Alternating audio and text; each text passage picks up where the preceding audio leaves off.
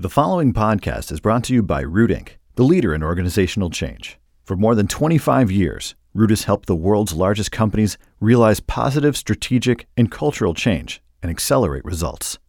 To change the trajectory of your business, contact Root at rootinc.com. Ladies and gentlemen, welcome to the freshest installment of the Two Spheres podcast. My name is Noel McNulty. Two Spheres is all about discovering the different areas of our community and finding the commonalities between the two. So I am solo today, which David Kalman, my co-host, is uh, fulfilling duties. I mean, his priorities are just not in check. He's again with a client. The last time that we had a podcast, he was unable to join. He was also with the client, but doing another podcast, which he was cheating on us, is what he was doing. He's cheating on two spheres. But David, we, mi- we miss you a lot. Even though David's not going to be here, I'm still fired up with the show today. We've got uh, Rob Dwortz, who is the founding partner of Become Unmistakable and a recovering bank Banker, executive. yep. Okay, recovering, and Recovering. we want to ask about your journey. God bless you. I love that you're doing that. We also have Ricki Friedman, and Ricki is a life and accountability coach, a motivational keynote speaker, and the founder of Break the Weight. So, Ricki and Rob, pleasure to have you on. Pleasure to be here. Thanks for having us. How was the intros? Was that is that on par with You crushed it. Crushed It? Great. Rock and roll. Awesome. So as we start every episode, we always want to ask about our guest spheres. So Rob, we'll start with you since you're to my left. What how would you describe your sphere? Well, my spheres actually personally and professionally kind of blend together. Um, the things that we do actually, you know, again, personally and professionally have to do with trying to connect people in organizations, trying to connect people in community, specifically around Become Unmistakable, our business. Uh, we're trying to teach leaders, managers, how to lead with a greater amount of connection to the people in their organizations because we just find that when we do, we find the greatest work and the greatest joy in the workplace. Yeah. Here, here. Yeah. Ricki, how about for you? How would you describe your sphere? Oh God. Um, yeah, you know, I'm very, I very much am the lifestyle that I preach and my business break the weight. And I'm a very big believer that we all have things in our lives that are heavy. And I try to do my best to live a life where I'm always taking a step forward, even when I mm. take a step backwards. And I think that my whole thing is I'm all about movement and not just in the physical sense, but in the mental and emotional sense. So I would say that I very much believe that we're not our stories, but that we do have stories. And sometimes we take steps forward and sometimes we take steps backwards. And I just try to encourage people to always take them forward, mm-hmm. even when they're on the ground. Yeah. I want to get into this for both of you guys, but I think specifically, Ricki, I was looking at a lot of the Facebook comments of some of your clients and uh, there's there's an amalgamation of a lot of different ones, but the common theme was just like you've gotten me to shift my mindset into how I can really be going. I, I, this is me. It is ta- on Facebook? It's on Facebook. They're not my clients. not clients, just people who know and listen yeah, to you. And, yeah, yeah. Well, some of them are, but yeah, no, mo- most of them are not. interesting. E- Very. even better endorsements, right? Totally. Yeah, just saying that the shift of mindset into um, being more in tune with goals, the personal goals, is kind of what I what I heard, and that again is a, is a huge, um, not plagiarism, but it, it's it's a reductive version of, of that. But uh, it, it's obviously your your voice is being heard by folks, which is really really awesome. Thank you. Um, you know, I try to keep it real. Seriously, like, and I think that when you approach people as a person, not just this superior person, you can get real with them. And I always say, like, all right, can I share this? Yes. Will this be valuable for myself? Yes. But most importantly, like, will this be valuable for someone else? Mm. Because if you can make yourself vulnerable and valuable, then you win. Mm. So I try to do it in a way where, like, I don't look like I'm superior. I'm like, hey, I'm one of you too, but I took this step and this step and this step to get off the ground. Like, you can do it as well. Mm. Very nice. So if you were to meet someone on the street and they said, "Hey, so what's what's this break the weight thing?" How would you describe that? Like, what what is break the weight? Break the weight. Break the weight to me is a metaphor. Okay. I mean, it's a business, it's a coaching program, it's a business, but to me, it's just been this metaphor of heaviness in our lives. Like, how do we break through it? Whether it's whether the weight is grief and loss, whether the weight is smoking cigarettes, whether it's the relationship that you should leave but you haven't, or the job that makes you feel crappy. We imagine yourself carrying a backpack. We have all these little things in our backpack, right? And s- you're walking and you're walking, you're walking, but the backpack is tipping you over hmm. because there's so much weight. What can you remove from the backpack to make your life lighter? Hmm. To me, it's a metaphor, always has been. And I've always seen it as that. It's like, okay, Ricki, where are you at? Are you feeling heavy? What can you lighten? Hmm. Got it. Yeah, we'll, we'll dive a heck of a lot more into that. I think it's so fascinating. And Rob, for you, so in terms of Become Unmistakable specifically, so I, I have it written here. It's a software and training firm that helps managers and teams celebrate the human in everyone. Talk a little more about about that. Is that is that a slogan? Is that uh, the vision statement? What is the? That's the first time I've heard it. Uh, which was fantastic. And I saw that you had written that, and I thought, you know what, I like that. Maybe Wow. we'll use it.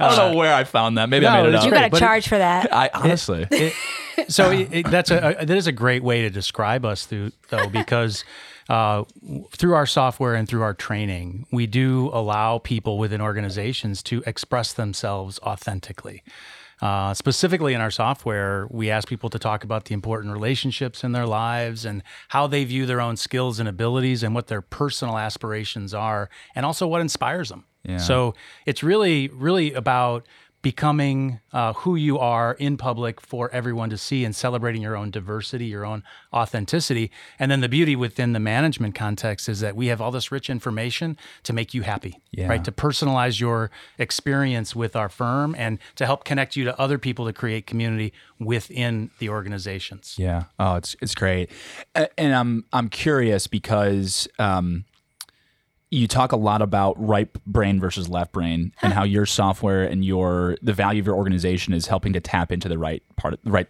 right side of the brain. So that's the creative side versus analytical. So talk more about the right brain, left brain. So yeah, we we speak in right and left brain uh, language all the time, and we have folks on our staff that are incredibly uh, well versed in neuroscience, and that informs everything that we do from a training perspective as well as our software tools.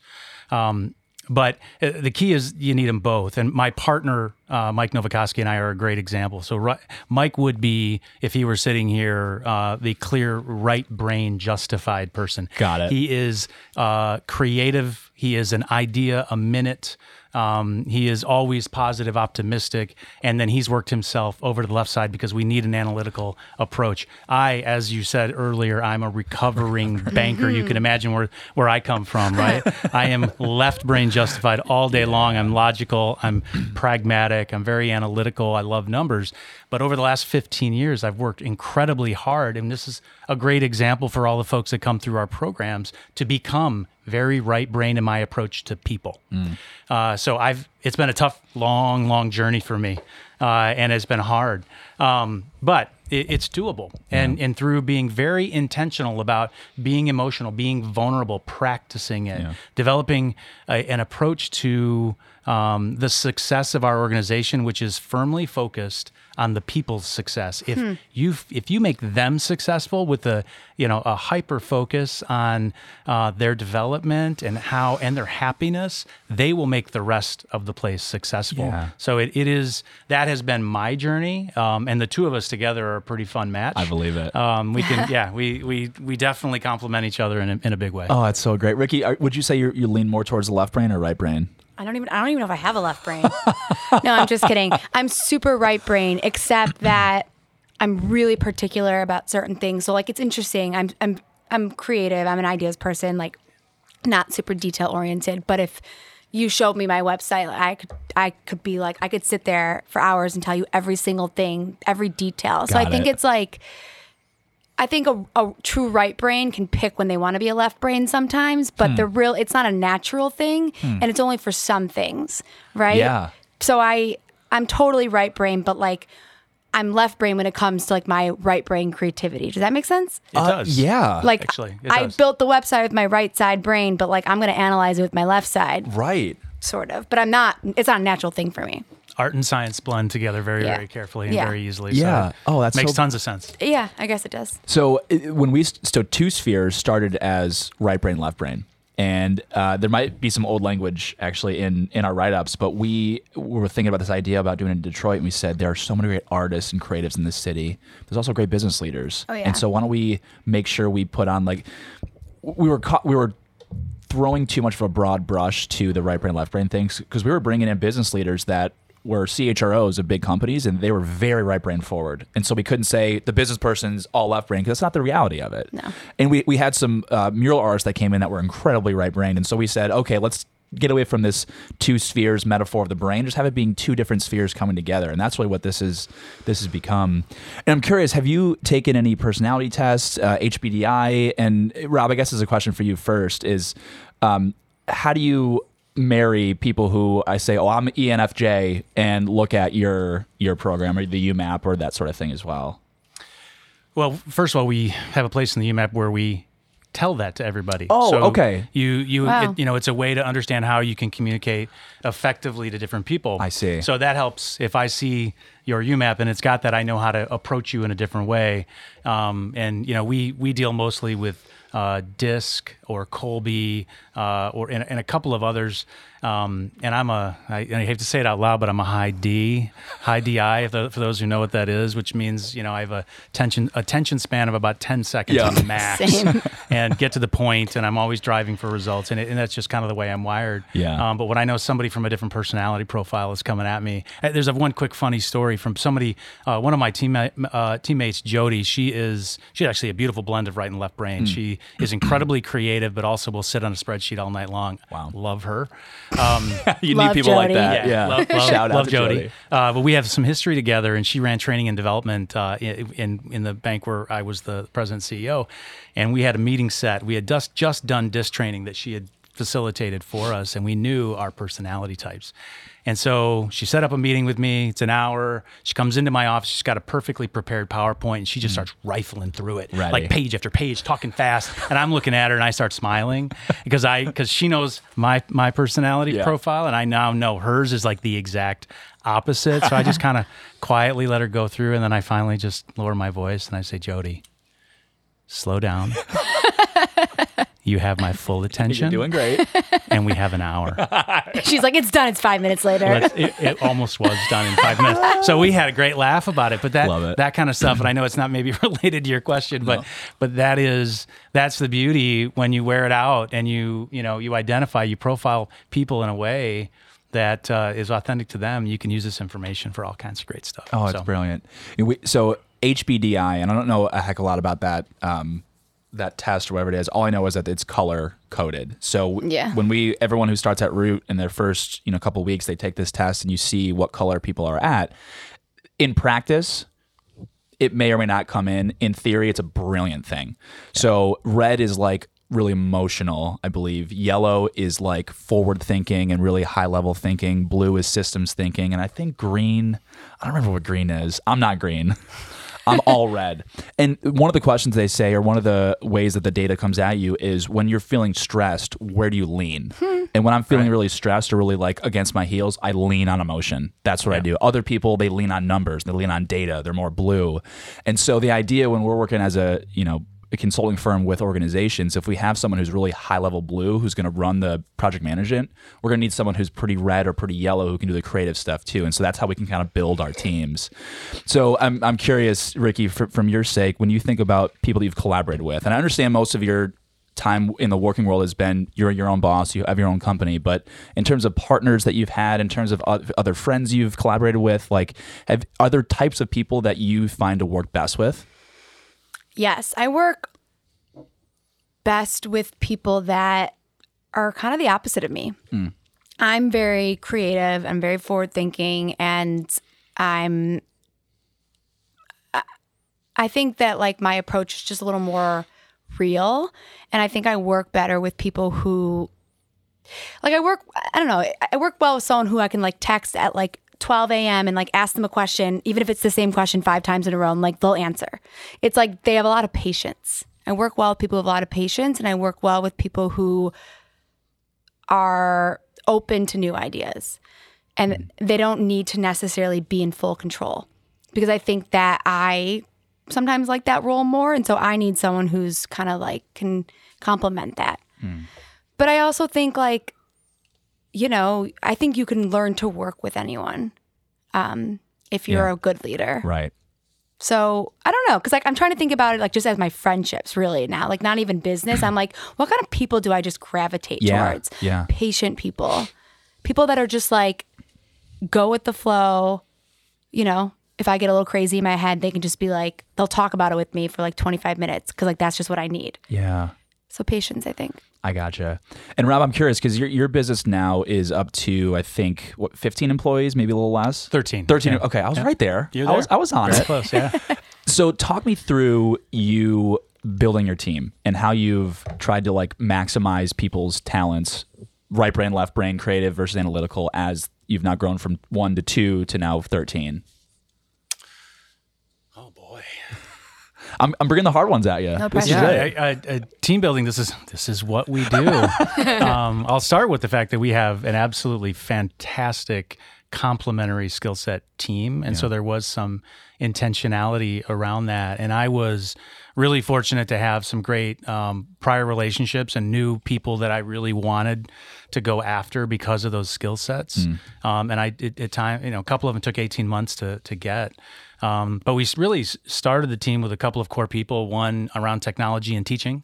So the the, the woman I referred to earlier, um, she's been such a, a right hand.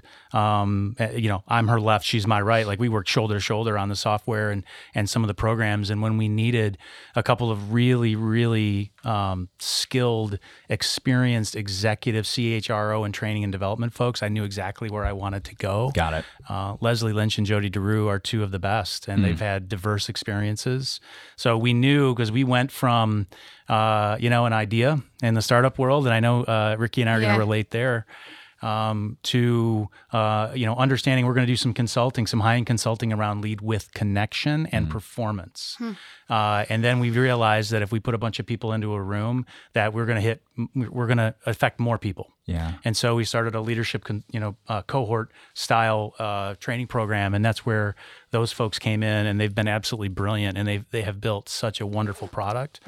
Um, and then we had to turn uh, our attention because we had ignored it to branding.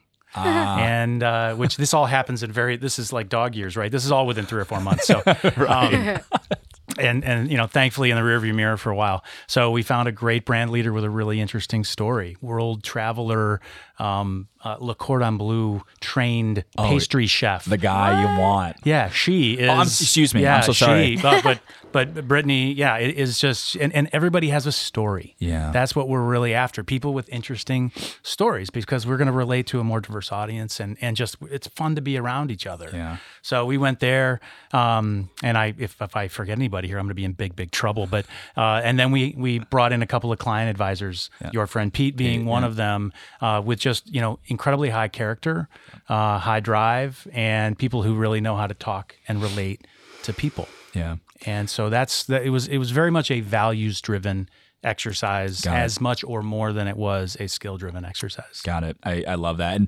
another follow up question on that, Rob. Like when you've looked at the other startups that you've helped stand up and, and sell to private act and that sort of thing, like did different types of organizations you were building or different focuses or strategies dictate your human capital strategy as well, just as you described there?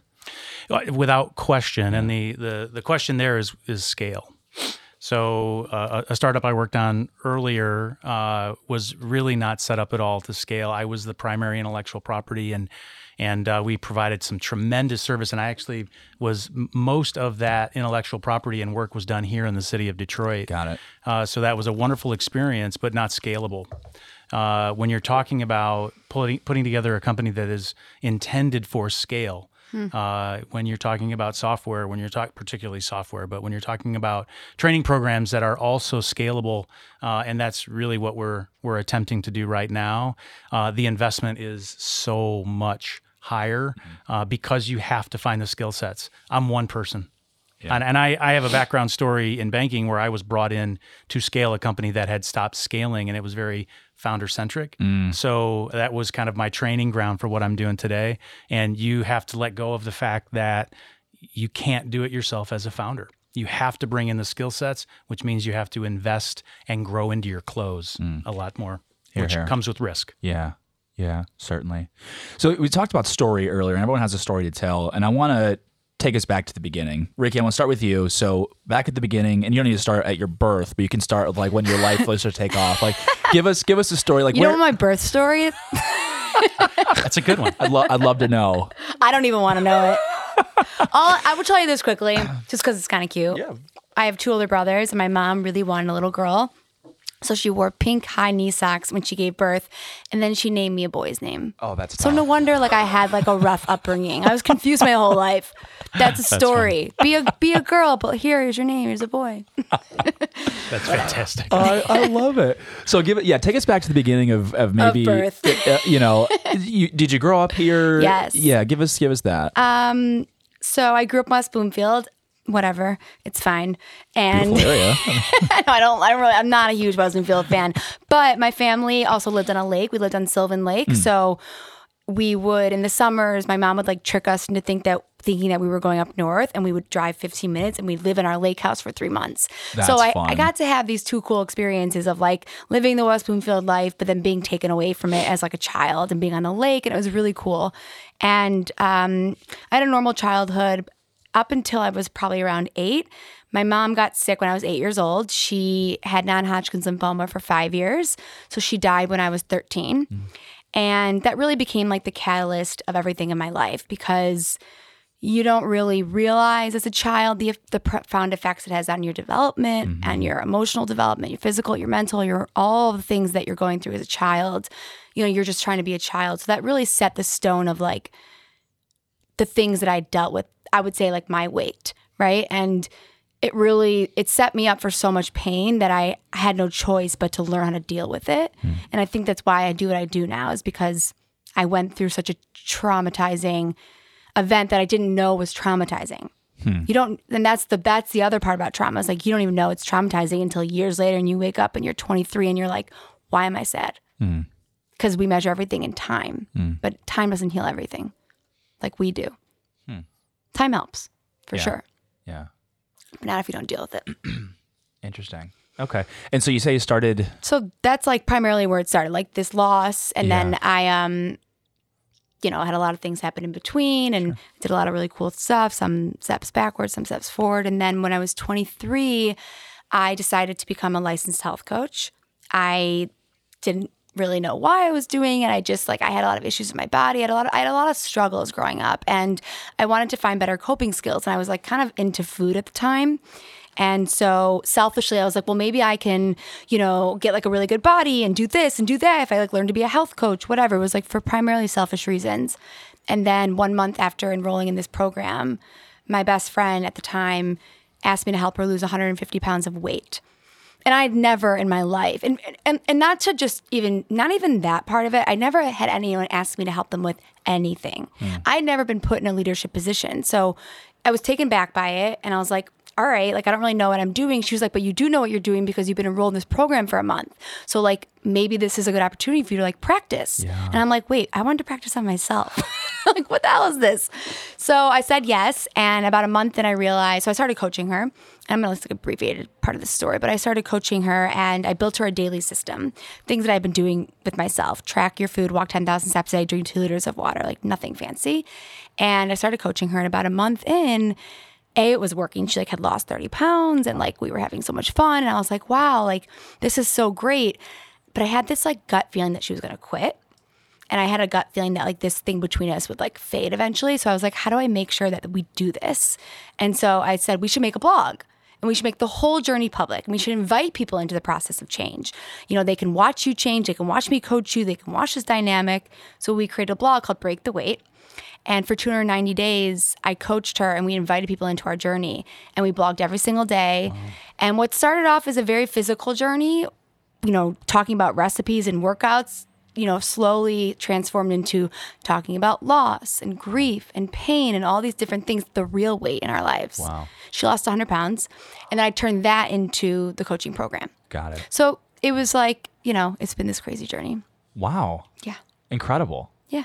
That's really cool. Yeah. It was really cool. And it's, it's just interesting because I didn't ask for it. Like I wasn't like, let me be this coach, let me do this. I honestly was just like in a lot of pain, and I was like, what can I do to feel better? So I took an, I took a right action, and then it, led to another. You know, it led to another action. Wow. And as that friend reflects on that those 190 days that you said, 290. Two- two- wow, Almost a year. almost a year. As she reflects on that, like what what has been her biggest piece of growth? Was it the the mental capacity and the dealing with grief in a more healthy way, or was it the physical? Like I'm now in better habits, in better shape because of my eating and my exercising and that sort of thing. So I think what she realized and what I realized was that like wherever you go, there you are. Hmm. Whether you're a thousand pounds, whether you're five pounds, whether you're 20 pounds, whether you're a hundred pounds, it doesn't matter. If you got the weight internally, you're heavy. And so it wasn't just, you know, and the more weight that she lost, the heavier she felt sometimes because she realized, and I think a lot of people realize is that they, they get to this weight and then they're like, why am I unhappy? Or they get this money and they're like, okay, now what? Or they get their dream home and they're like, all right, next.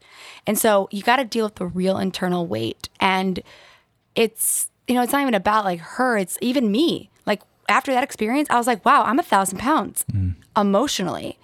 And it doesn't matter. Like, yeah, you want to take care of yourself. You want to feel good, right? Like, those are all great things. And like, you want to look better. I mean, those are amazing things and they build confidence. But if you don't like who you are, I mean, really, like, and you don't deal with the heaviness, it doesn't matter. Mm. It all comes back. And so it's after that experience, we weren't we weren't both just like, wow, we're healed people. Like we there were a, a lot of things that happened after that I think we realized like we still have a lot of heaviness to deal with. But the word weight got redefined. So I think that was pretty cool. Got it. Yeah. Yeah. Got it. And so between then and now, you're now doing a lot more speaking engagements, and there's a, Yeah. been a lot of different developments in, in your brand uh, as well as the the marketing for the company itself. So talk about how you parlayed that experience into where you are now. Yeah. So, you know, I did coaching and it was really great, but I felt like there was something missing. And I couldn't figure it out. And I went to a Tony. Do you guys know Tony Robbins? The best. Oh yeah, Yeah. From Shallow Hal, he had a cameo in that movie. he did have a cameo in that movie. It's like so weird. Um, so I went to. I was. I, it was in 2017. I was going through a rough time in my life, and I was in this a really unhealthy relationship. And I went to this Tony Robbins seminar for five days, solo in San Jose. Walked on fire. Did all drank all the Kool Aid. Whatever he gave me, I drank. And I got back, and I was like, questions about that. I got back and I was like, I want to do what he's doing. I don't know what he's doing. I don't know what he's on, but I want that. And um, like a month later, I got a random Facebook message from this woman who was like, Hey, we're looking for speakers. I wasn't a speaker though. So like there was no thing, but I had but I've been like in the public eye. And she was like, We're looking for speakers. We put it in this mom group that we were looking for speakers, and like seven people gave your name. And I'm like, that doesn't make sense. I'm not a speaker. But I was like, okay, sure. She's like, can you come in tomorrow and speak for 100 people? I'm like, great. So I did it. And I just remember it was so fun. I remember hmm. thinking, like, that was so fun. And so I added it on to the coaching. I was just like, all right, whatever I'm saying on the phone, like, I can say to a group of people. Like, sort of like what, you know, like what you said earlier about just like you get in one you get in front of one person but like imagine what you can do in front of 50 or 60 or 80 it's like the impact. And then i realized like how much i loved business. Mm. And i was like oh that makes sense because i've been building a business. And so i was ta- so now i'm like taking my talk into more of a business setting of like we're all just people. We all have weight right in and outside of work. And it's just been this really interesting transition and i really feel like i'm just at the beginning of it to be honest with you like i'm in you know Wow. Well, excellent. Well, plenty more follow ups, but I want to get to you, Rob, about Yeah, your Rob, it's your turn. Your story. so, luck. take us back to the beginning. You're from here originally, or just spent a lot of time here? Uh, well, I spent a lot of time here. I'm originally from the west side of the state. I'm, you know, describe myself as a poor kid from the sticks. Um, what does but, that mean Uh, small, small town. Grew up in West Michigan, just uh, and and from a very, very humble family. Yeah. Uh, so money was not my family's thing. Love was our thing. Like I grew up in a very loving household. Um, parents, you know, have been gone for some time, but uh, they they did a wonderful thing for my brother and me. Um, launched us in you know great paths, and uh, the rest kind of handled itself. Um, but I, I found my way. Well, I, I found my way to Detroit via Chicago. So I. Uh, graduated in the early '90s, dating myself a little bit, and uh, What does that mean? Dating yourself, like like the fact that I'm the oldest person around this oh, I thought you meant like literally dating yourself. I was like, what does that have to do with That's a very strange. Yeah, that would be strange. That's how young I am. So uh, the the interesting thing about that time was it was a recession. There were no jobs, so I went Wow. hat in hand to Chicago with uh, nothing but hope. Wow. And I fell into the banking world because they were the first ones to say yes. Got it. So that's how I got in, and then was really head down, worked really hard. Um, and found myself back to the Detroit area about nine years later uh, because my wife is from Detroit. She grew up here, uh, born and raised, and um, you know found myself then gr- kind of growing in leadership within the banking industry. Mm. And one of the first really, I think, important milestones in my career uh, was I found myself by kind of sh- stupid luck, really running a real estate investment business for a big bank with a focus on urban development in the city of Detroit. Interesting. Huh. So I found myself involved in advising and financing a bunch of high profile product, projects here hmm. that are within, you know, really, you know, close to where we're sitting, like the Book Cadillac Hotel. Oh, yeah. Um, wow. I, I, had. Um, oh, I'm going to screw it up. The the coffee shop that I had uh, coffee at our meeting that this morning, the Garden Roasters, um, Great Lakes. Thank you. Great it. Lakes Coffee Roasters. That's it. Uh, yeah, great, great spot. It was my first time in there. Yeah. And, and, I was meeting with some folks, and I said, you know, funny, this is like being home because I was mm. involved in this entire block. Incredible. And the first event that I, after I left Detroit and went to Grand Rapids, I came back for the grand opening of that project and wow. you know got together with a bunch of old friends here in Detroit. So it, it you know that was a, a wonderful time in my life, really digging into and walking a lot of wonderful old buildings that we were able to play a part in bringing them back to life. Wow. And so that was the first time where I said, okay, now I know I am in this business or any business. Yeah. Right. Before that, I was just head down trying to make a living. And um, so what I ended up doing with that was taking the way we learning kind of how we approach those projects and believing that there was a better way outside of the big banking world. And I decided to take that on my own. Mm. Uh, so I did start my own my first company um, outside of a of a, an existing bank because I had started a couple actually um, inside institutions. Mm. Uh, and I started a, I started a business, private equity and consulting around investing in the urban context. And, wow! And started looking in Detroit, looked outside. It found I found myself in Grand Rapids doing a couple projects in mm. Chicago. Uh, we got down to St. Louis, and the interesting part there was the timing was 2006. Okay. Uh, so again, dating myself, um, we thought it was a fantastic idea to raise private equity and to put our own money into the ground, um, thinking that the market would just dip a little, and in fact, it went through the basement. Yeah. And we experienced the Great Recession. So that yeah. was a painful uh, lesson, although a good one. Yeah. Uh, so that was uh, yeah, that uh, was a still a great experience, right? We we in many ways part of our business became more relevant as the traditional funding sources, banks stopped lending, et cetera. Mm. We were involved in non-traditional sources, so we became even more in demand on the consulting side. That's just an aside. Um, but that business kind of wrapped up, uh, and uh, about 2011, my phone rang, and I was uh, part of a process to bring a new CEO to a bank in Grand Rapids. And so that's where I really found myself, you know, going from managing teams within big banks to managing an entire company, uh, and which was also a great experience. But what I learned along the way was a lot of the bad part of culture. And you know when you're when i was on the receiving end it was okay but i was trained and many people through the banking industry were trained to basically uh, deploy the human asset like any other asset for the purpose of creating shareholder ROI, value. That's it. Yeah, yeah, and and that just doesn't work. Mm-hmm. Uh, it didn't work really um, in the in the Gen X era, and it certainly doesn't work for anybody who's come after that. So that was kind of my test ground or my training ground for mm-hmm. what I might do when I had a chance to get a hold of a business and really play a bigger role in defining the culture. Yeah. And so, if I may keep going, please. Um, when I got to this uh, this smaller bank uh, as a CEO, I found something kind of interesting, um, and a quick story I will share. So I, I find myself I'm I'm young for the role. Uh, and these are very experienced people, really smart people. There was a founder who had really taken the company on his shoulders and built it to where it was, but it had flatlined. Yeah. And they were intentional about bringing somebody else in to try and see if we could um, rescale it. Yeah.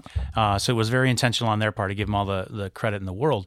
Uh, but I, I, we have a, a, monthly meeting known as our operating committee where we would um, sit down and discuss all the tough stuff, right, about the business. And so um, that was the time, right, when I was gonna kind of make my mark. And I waited.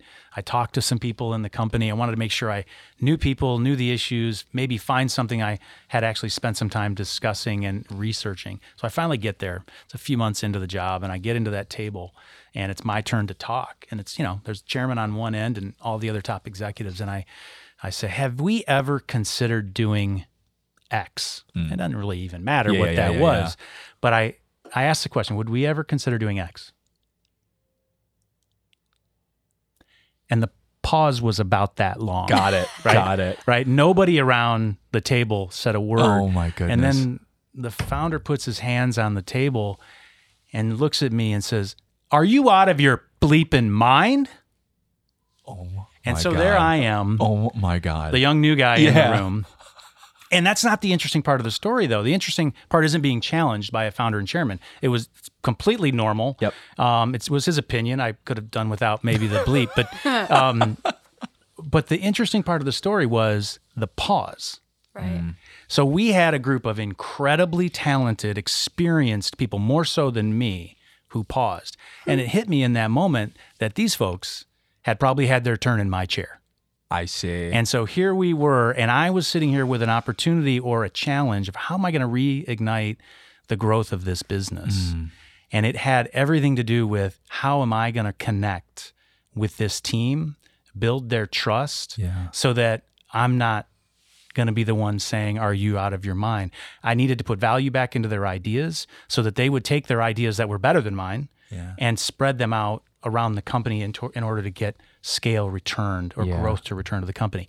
And so that set me down this path of leading with connection in a very intentional way. Huh. So the rest is kind of history. Now it lives in our business. Yeah. And uh, and we and I'm sure you'll have questions yeah, about that. No, so. I, that it, that's, that's, absolutely cool. great. And I, I want to double click into, and if I'm summarizing correctly, stop me, Rob. But all of your experience in startup world, private equity, in you know commercial real estate, like that really built up your perspective of what you want to change about business. Is that a fair? I'm talking in terms of culture, in terms of how leaders are engaging with their teams and that sort of thing. Uh, yeah, it, that, that was definitely a long training ground. Got it. Yeah. yeah. and it goes back to a conversation we were having earlier about Ricki. If you don't mind me sharing that you are started a, a new gig to get that perspective. Yes, and I'm wondering if you can speak a little about that based on Rob's uh, story. Yeah. So I have a lot of weight. Same. don't we all? we all do. Um, so yeah, I recently started a job at uh, a mattress company called Reverie, and it was supposed to be a temporary position. I was just going in there for a couple weeks and whatever they needed some help with some stuff, and it's turning into more. They're like creating a position for me. But the reason I was so gun ho about doing it was because I speak to companies and organizations on driving sustainable change and overcoming obstacles. And there's so many obstacles in business, whether it's personal obstacles or professional obstacles, leadership obstacles, systems, outdated systems. And I've been speaking on this and I've been coaching for so long that I've really gotten to know people. And so I know how people operate. Like I know the way that their minds work. I know how you can speak to someone in a way where you can get them to do what you want to do if you can talk to them in a way where they want to hear you. And so I already knew that I had the people skills, but I didn't I didn't know the business. I didn't know really what goes into business. So now I'm in a position where I'm watching leaders interact. I'm watching systems. I'm watching people on customer service calls. Yeah. I'm watching people get really stressed out. I'm watching people sit all day. I'm watching them not take care of themselves or I'm watching them do really great things. And so it's giving me more perspective and it's really humbling because it's cool to speak on something and have knowledge about it, but it's greater to speak on something and have an experience with mm. it. I mean, that's that's valuable. That's how you learn. It's how it's the only way to learn. And like I I feel more comfortable speaking on it because I'm doing it now and I'm living it and breathing this new world. I also think there's something to be said about like you don't have to pick. Like mm. I'm an entrepreneur in my heart for sure, but that doesn't mean that like I can't open a different door. Sure. And I used to think it did. And I think that's another thing for business. Like just because you lead this way doesn't mean that that door isn't better. And I think if we can just keep that perspective, Like it's not where you start. Yeah. It's where you finish. Yeah. It's like where you where you going. And uh, forgive me, Rob. Was it was it Jody who was the teacher, and is she's like the head of the We of? love Jody. Yeah, we're a big fan. Jody, if you're listening. She's she's the adult learner. She's not the actual teacher. That's Danielle. But Oh, okay. okay, we love Danielle. Gotcha. We love Danielle too. So so Danielle was the former teacher currently employed. Yeah. So talk about her journey and how her background has really made her an asset Yeah. for become unmistakable. So when when we found Danielle, she well, we were in the process of trying to turn our management philosophy, our leading with connection, into software to make it more broadly available.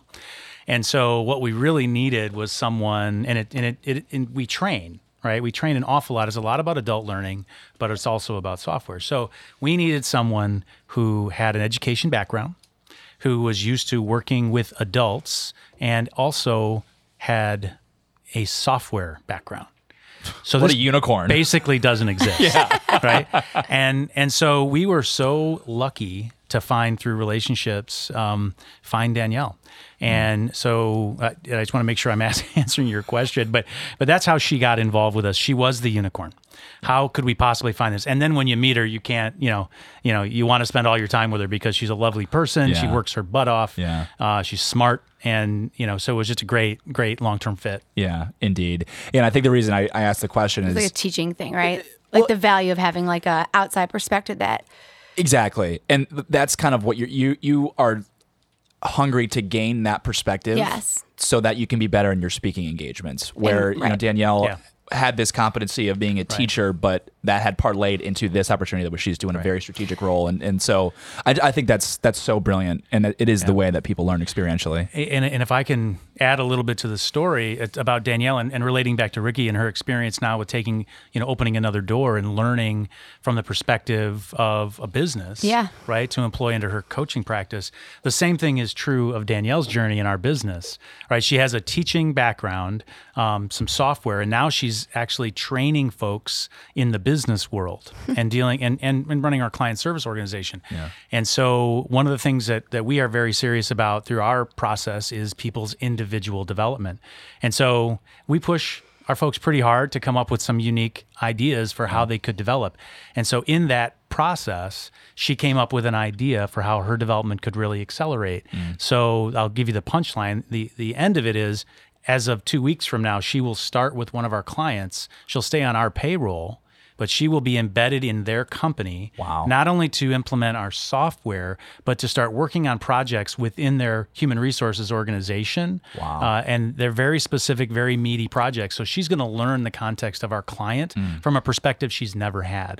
And that's how we invest in development. Yeah. Right. This is a true investment. When she comes out of that, she will have more confidence, more experience, more stories to share Yeah. with credibility with our clients. So That's so I smart. hope, I think the same thing will be true for you, Ricki. And I, I think that's wonderful. Thank you. You know, I was just thinking that's really cool. Um, and really cool of you guys to just like invest in people like that. I think it's awesome.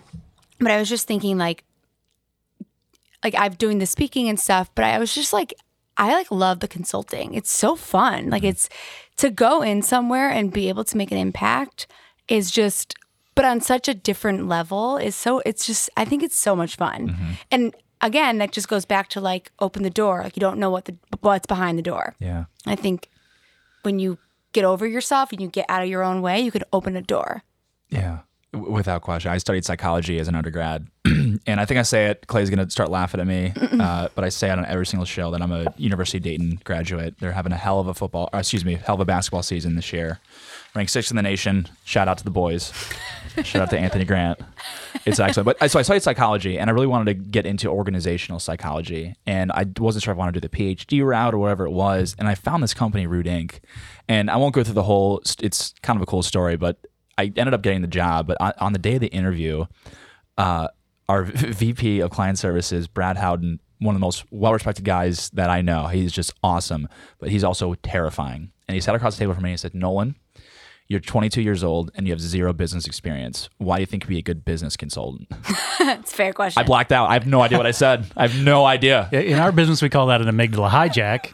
And uh, yes, you can, you were not thinking. I yeah, uh, bad news. I, I I answered it. I said yes, you're right.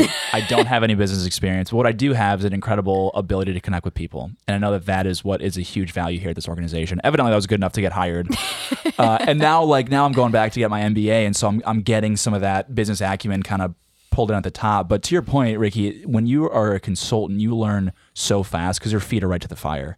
Right? It's the best. We, we have at Root the great opportunity to, to meet with business leaders that are looking to make big changes in the organization. And right away. Yeah. And so you have to you have to know what the realities that are caused uh, the realities in their marketplace that are causing them to need to shift. And you need to be really clear about what are the structures and the cultural routines in the business so that you can build something that is going to be receptive to them. So it, like I, I it, consulting is such a great way to get a good like a good widened view on organizations and their challenges So true. Like just a really quick example. I was um, talking to my boss today. It's weird to say. I'm still a boss, guys. you're talking to yourself I was talking to myself. Mirror.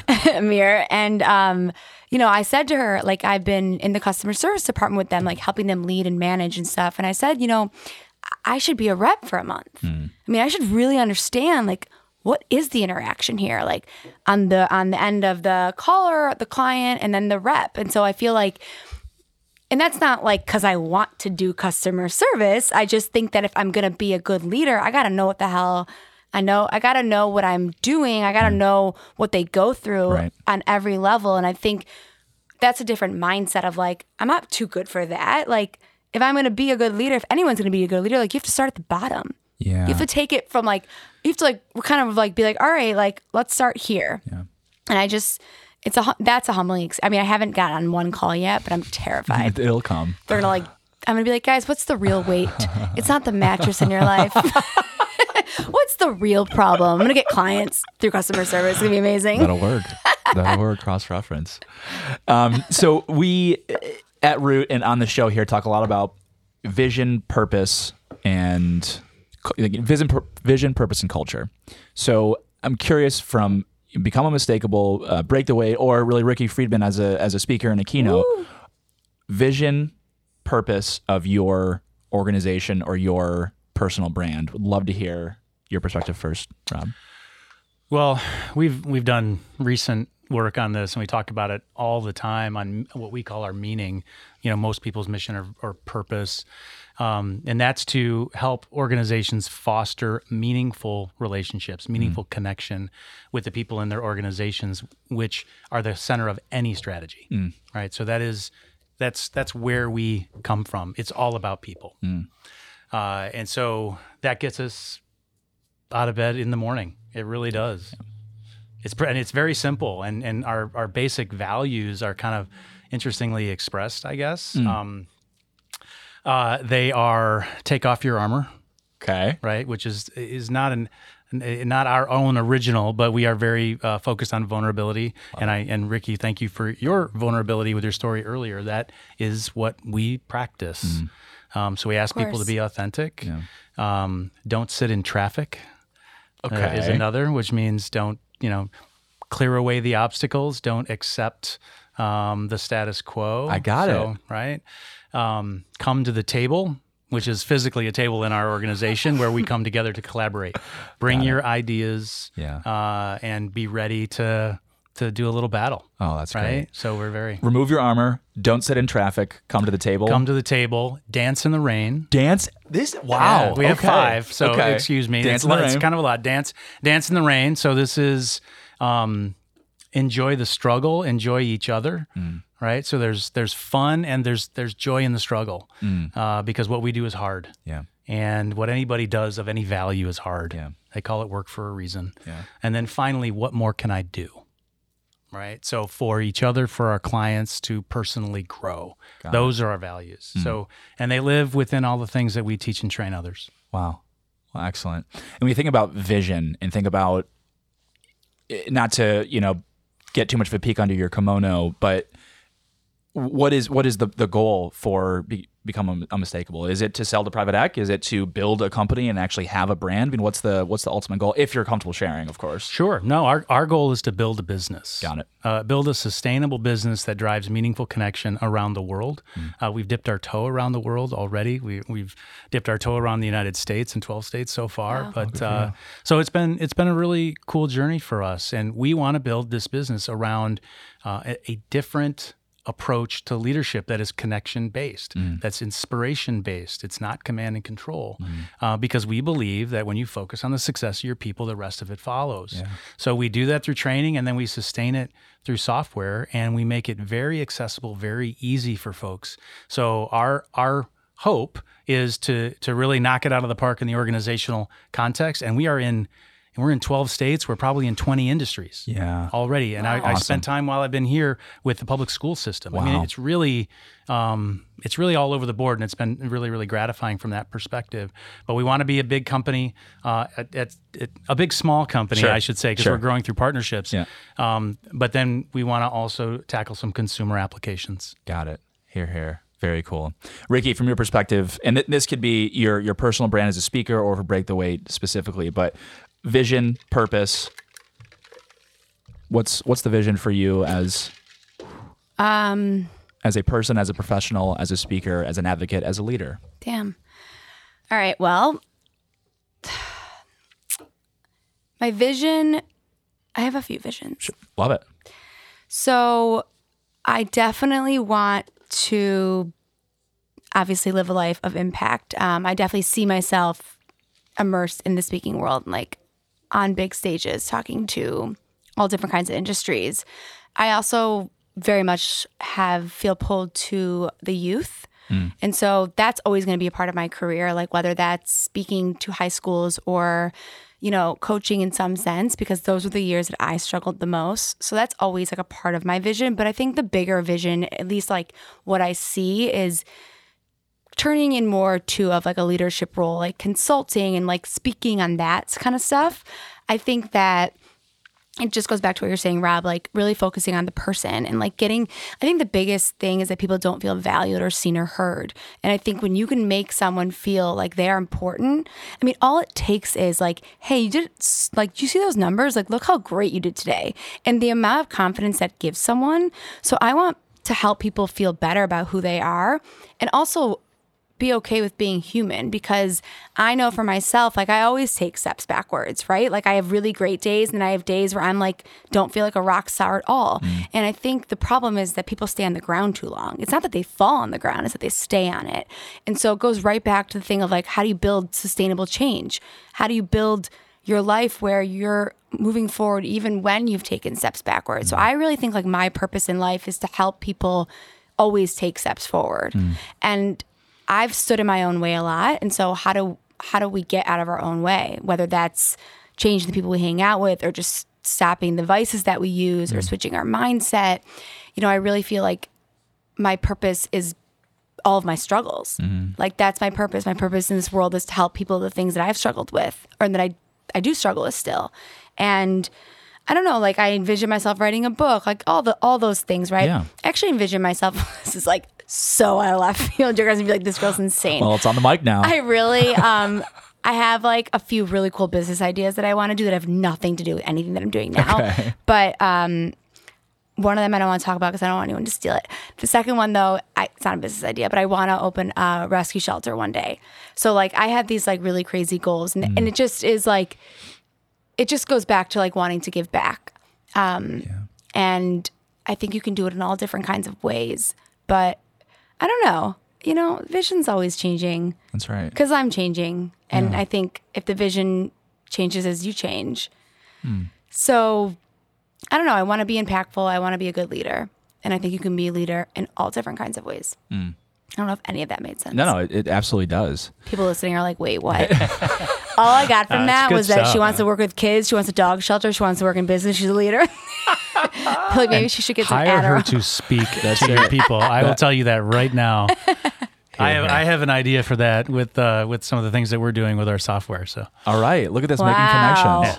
Well, Rob, I want to ask you actually put you on the spot a little bit and say if you could give Ricki or someone in Ricki's position Yeah. advice, and maybe it's give yourself advice from when we when you were you know in your late twenties about having all these 30 competencies, aspirations, and at least directional narrative. What, what, what would you say? I'm 32, by the way. Oh no, you're not. Yeah, I turned 32 yesterday, Oh, happy birthday. Wait. birthday.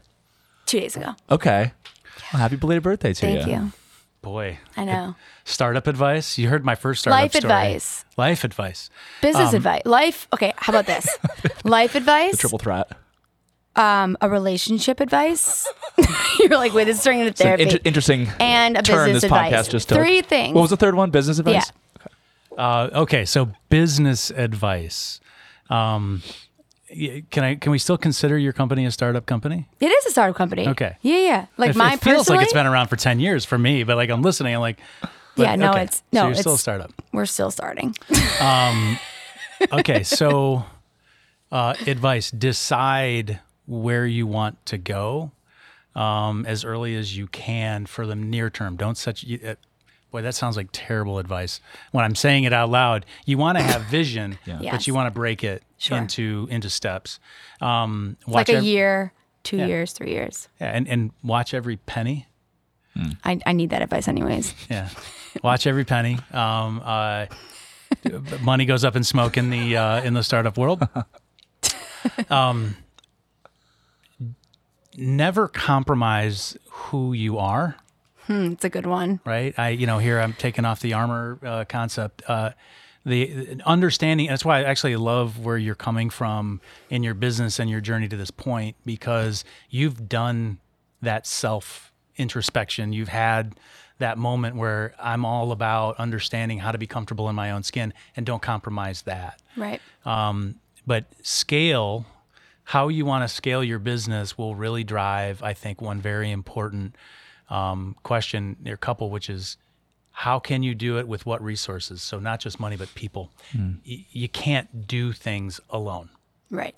So I I ran into that trouble in the first startup. Now the startup was successful, but it wasn't going to go very far because I was not ready to give up everything. Right. And what I've learned in this startup is you will go so much further if you surround yourself with people who are just frankly smarter than me. I'm not claiming that for you. No, it's true though. Um, but you, you really need others around you, whether in the early stages, those are collaboration partners that you, again, take off your armor and bring in um, that will often do those things for free.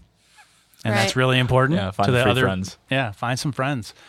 Collect an advisory board uh, of people that you trust and that you value their opinions, and you will go, I think, further faster. Hmm. So that's business. I, I like that. okay. Relationships, Rob. Let's hear it. What do you got for? Well, I, you know, what is the date today? Next month, I will be married for 24 years. oh, good for you guys. That's great. Um, That's amazing. So, so my my relationship advice. This is going beyond marriage. I'm not in a relationship, so well, so I, I was actually a little jealous when Nolan gave you the question about um, who do you work best with, uh-huh. right? Because I'm thinking, oh, I want that question. Oh, Bring that over here. come. Oh, okay. Well, here's the answer. Because this is my relationship advice. Um, because the people that I work best with are those that will match my transparency. So I try to model that in certainly we talk about it in business all the time, but I try to model that in life. And so um, I'm pretty kind of raw. I am an emotional person too, um, but I'll let people know where they stand. And so um, I, if if that's you, I wouldn't compromise that either. Uh, I l- love authenticity in people. It is such a wonderful quality. I am so lucky to be married to the most authentic person on the planet. Uh, you know, and that that is so important to a, a really long term relationship. And I just went way off the reservation. No, I love it. Look at this. I'm all ears. no, because This show is changing. People struggle with that. I mean, people, I mean, whether it's business or intimate, and I think the other thing is that some people. What I've learned is that who you are in business, like maybe you're a hustler, a go getter, you're this. Like, not every trait transpires into like other relationships. So I think it's like, how do you figure out how to be yourself, but Mm. a different version of who you are in these kind of relationships? wow. Love it. Well, I'm gonna try to bring us back. Uh, Beautiful. Beautiful stuff. we just took control. Of the no, I'm podcast. telling you, that's Rob, that's we're starting our perfect. own. That's it. Boom. we're out. We haven't trademarked two spheres. Maybe we should Well, get we're on doing that, that tonight, really, so. really quickly. so I want to give people a chance, the folks listening, to to kind of put themselves in the shoes of your customers or your clients or the people you're speaking in front of. So um, I'm going to make a couple assumptions and feel free to, to change that. But let's say I am Rob. We'll go with you first. Let's say I am a 250 person company, fifty million dollars. Maybe we do we sell widgets. What is the value proposition of whether it's UMAP or be, be, become unmistakable? Yeah.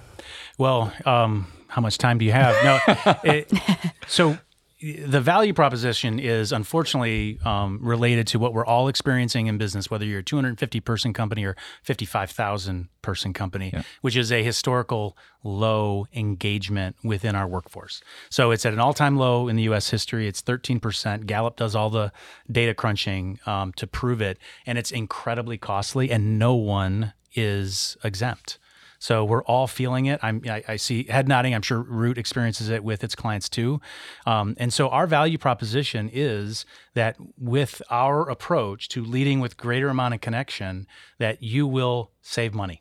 You, I mean, that sounds so bland and, and boring, but the return on investment for investing in engagement, whether you invest with us or others, is very positive. That's right. So um, we, of course, would love people to invest with us because our tools, um, we're trying to take people from this traditional command and control uh, left brain form of leadership and teach them how to connect more deeply with their people with simple things like getting to know them at a deeper level so you can personalize their experience but also connecting them to each other so they're engaged. You know they have some a little bit more joy at work and then filling them with transparency about what's expected Yeah. also. So the performance is important. So those the, the buckets that we really serve um, are engagement performance and positioning of talent within an organization just to create a heck of a lot more joy tap into effort you know effortless effort Yeah. within organizations um, by doing that so and we we do that with anything from a half day workshop to a six month leadership program and, Got it. and support it with our software Got it. And I'm sure that that cuts into onboarding, right? New employees onboarding and is that sort of absolutely thing. part of it yeah Yeah, no, I think that's great. That's And I'm awesome. really curious with the UMAP and Ricki. I'm not sure if you got a chance to to see, but No. essentially, please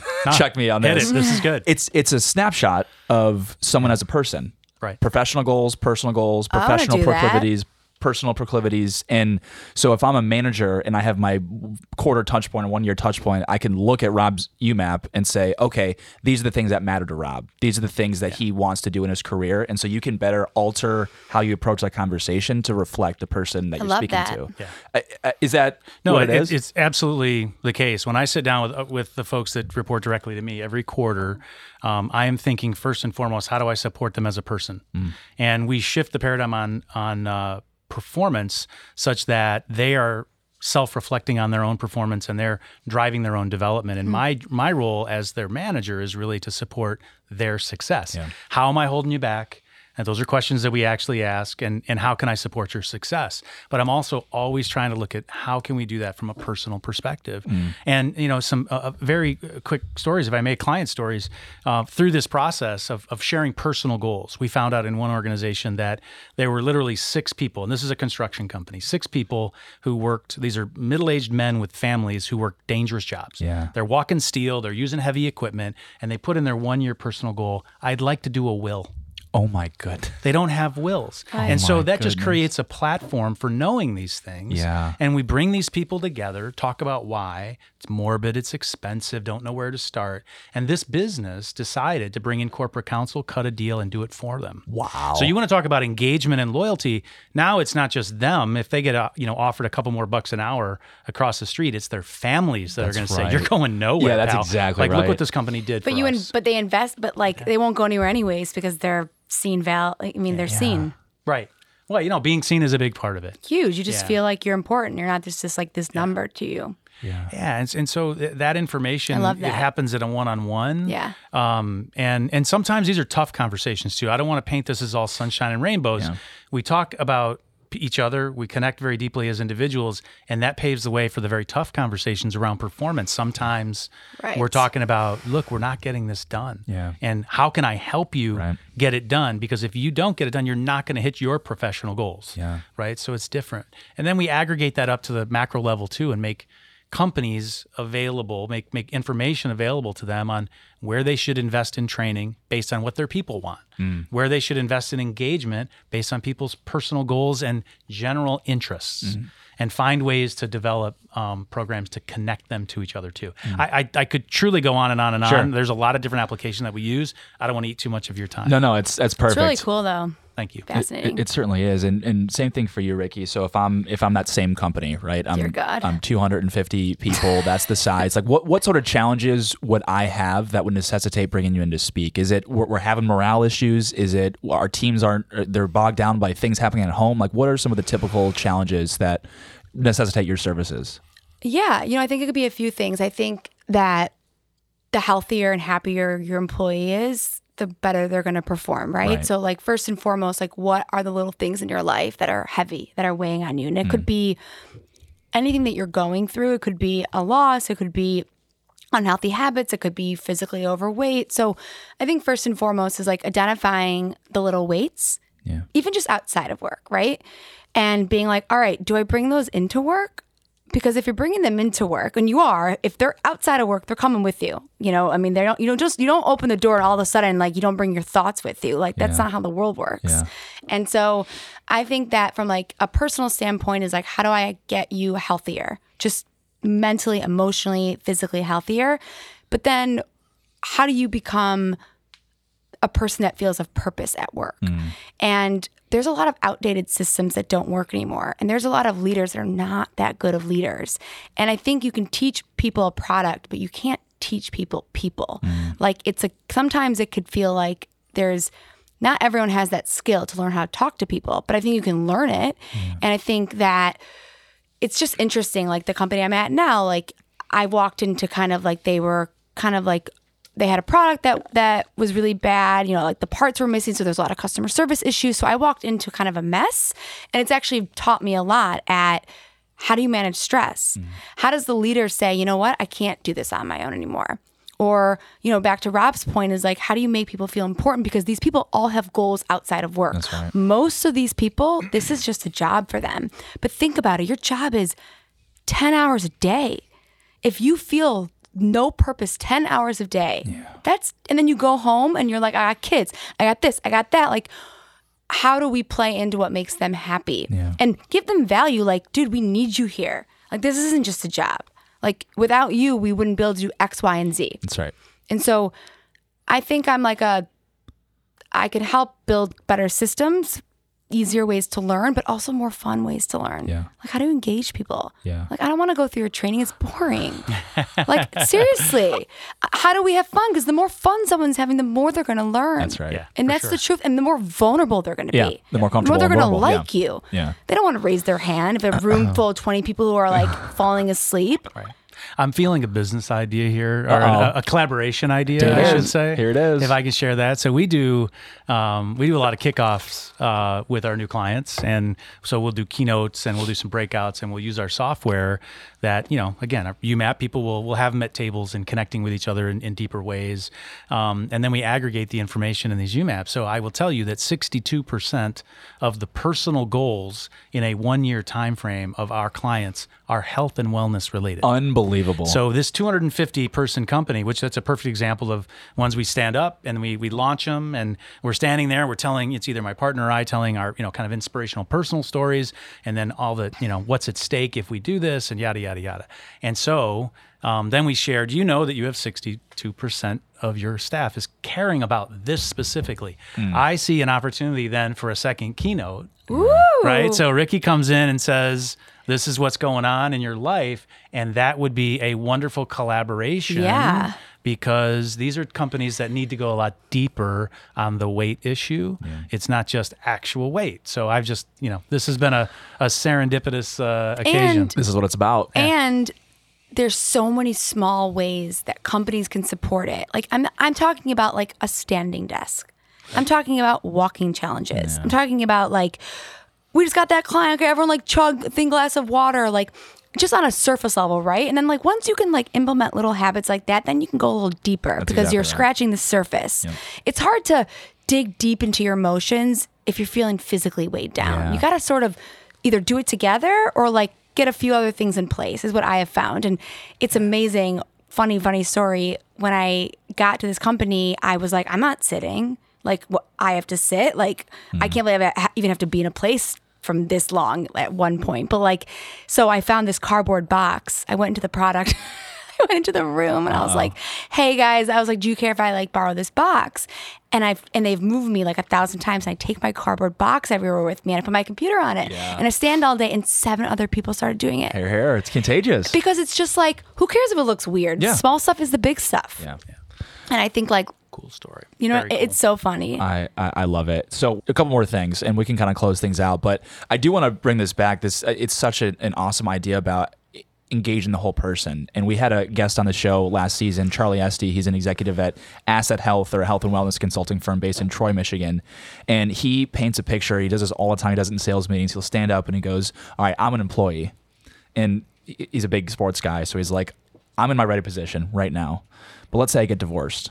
Okay, let's say uh, I, I now have you know type one diabetes, right, or I'm, I'm high high visibility diabetes, right, or and also oh uh, we're we're downsizing and like I am taking on much more, and so it's like play a sport when you have all of these things. And so he's saying if you can make sure you capture all of those, those extremities, and you couldn't, see, no one could see it. I was like doing the demonstration, and no one is going to be able to see what I was doing. But I was standing in an athletic position, and I was taking my hand, putting it behind my back, and I now can't use it. So it's going to supposed to represent like the different weights that you have going on in your life, which you're not as able to be as engaged with your work when You're those things are happening. Distracted with those things. it's things. distraction is the number Yeah. one reason for a lack of engagement. Yeah. You're distracted by your phone. Yeah. You just got your heart broken.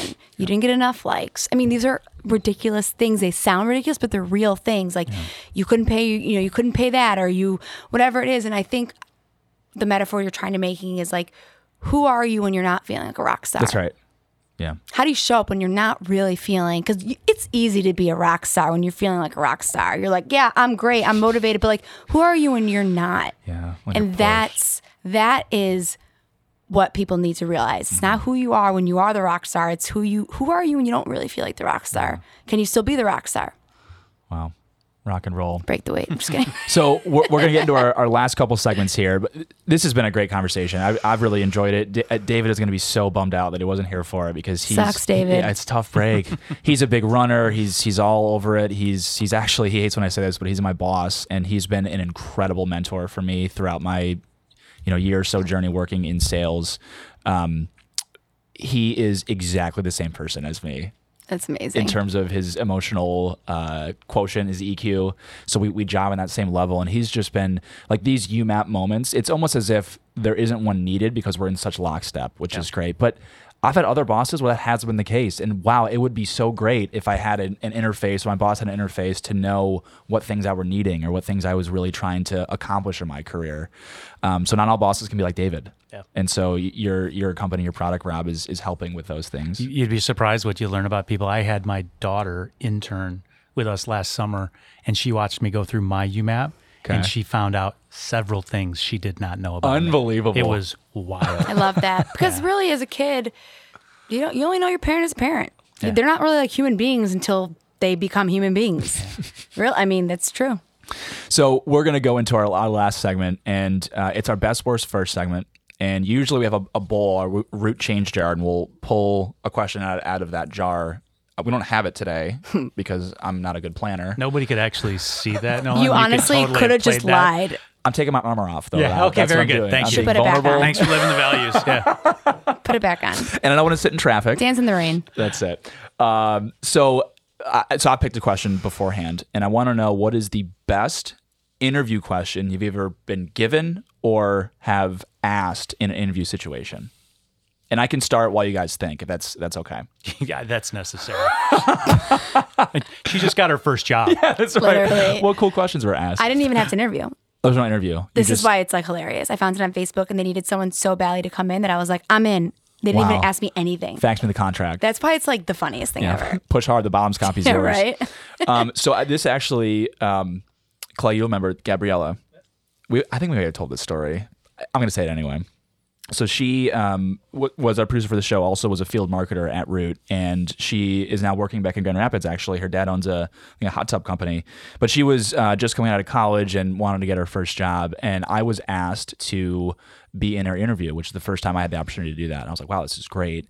And she was going to be supporting the Detroit effort that we're doing in sales and our basically um, our David and I's marketing partner. And um, I didn't know what the heck I was going to do. Like, what value was I going to provide? Like, I, I can ask her certain questions about how she works and how that sort of thing.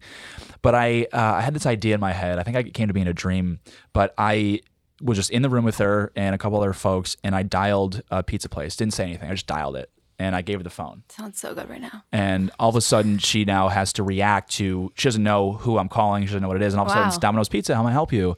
And I wanted to see how she interacted in a moment where she's on her heels, and she absolutely killed it. She uh, she was like, "Hey, so."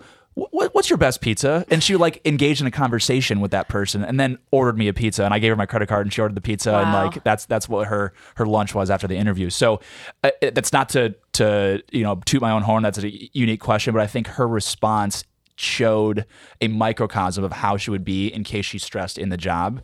And she did great. I mean, we were really sad to see her go. She did fantastic for the year and a half she was at Root.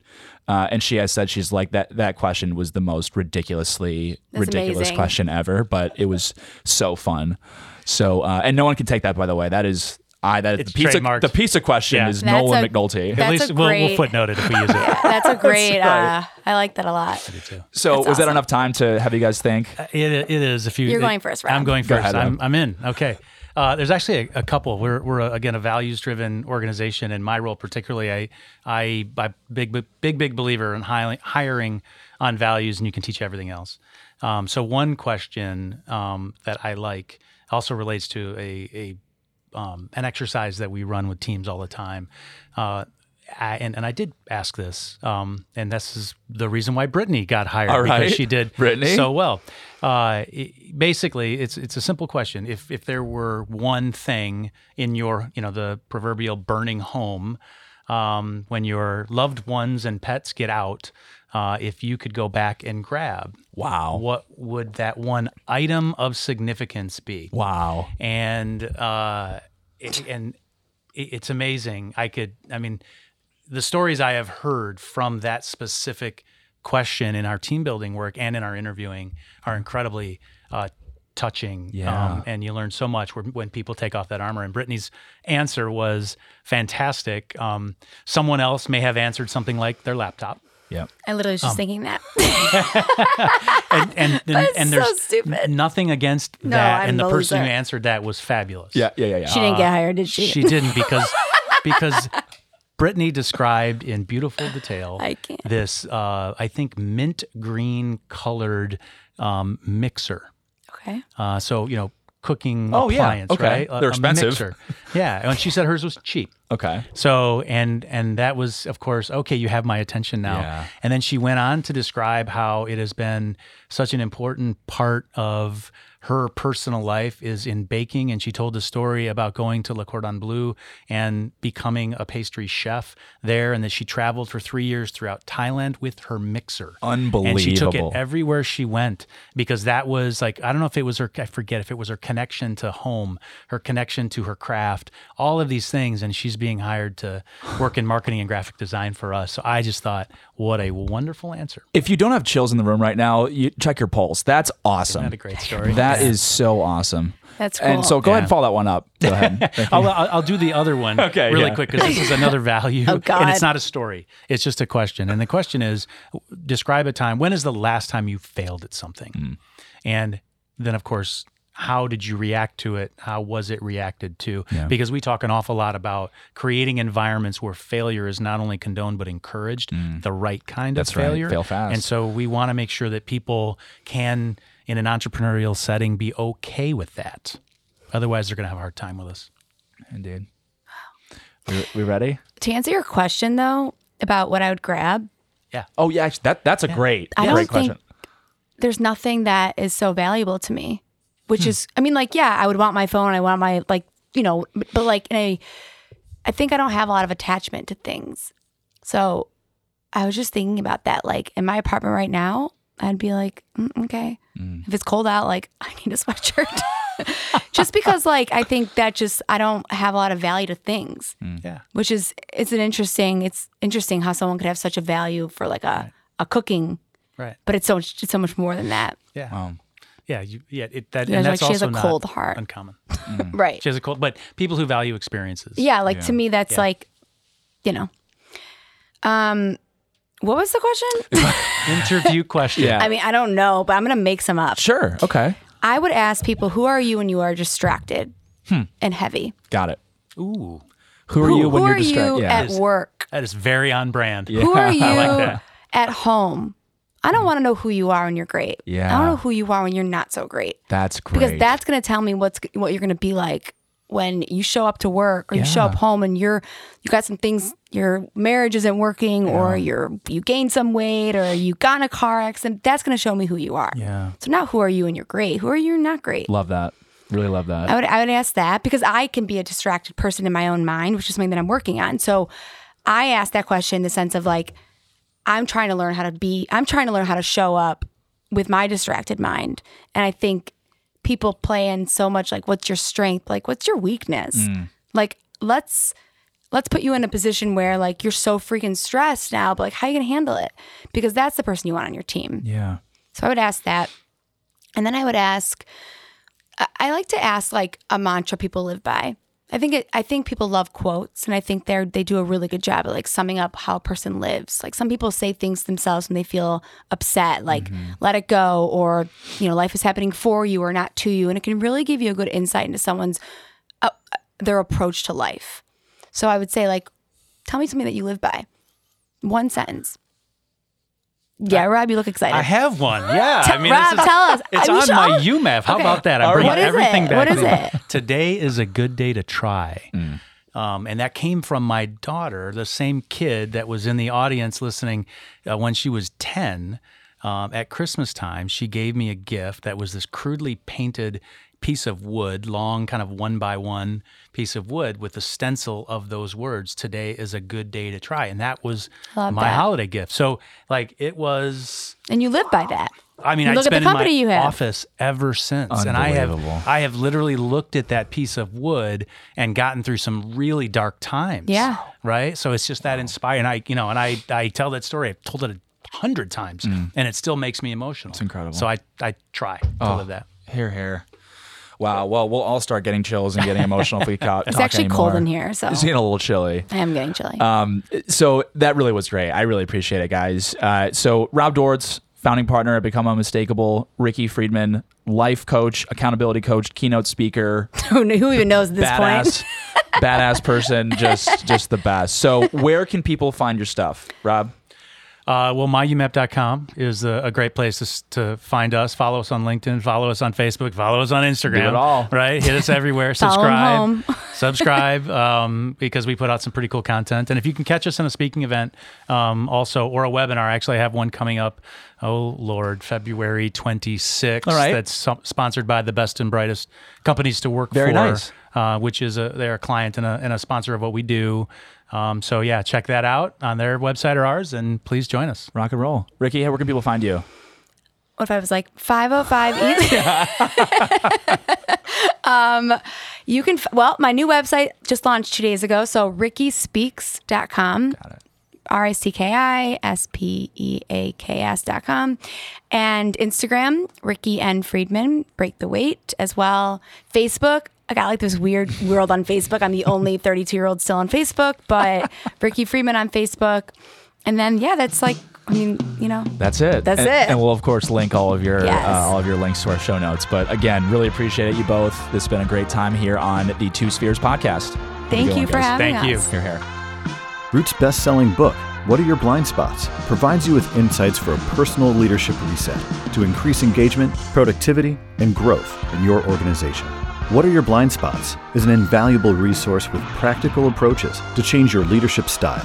Download the first chapter for free at rootinc.com slash blindspots.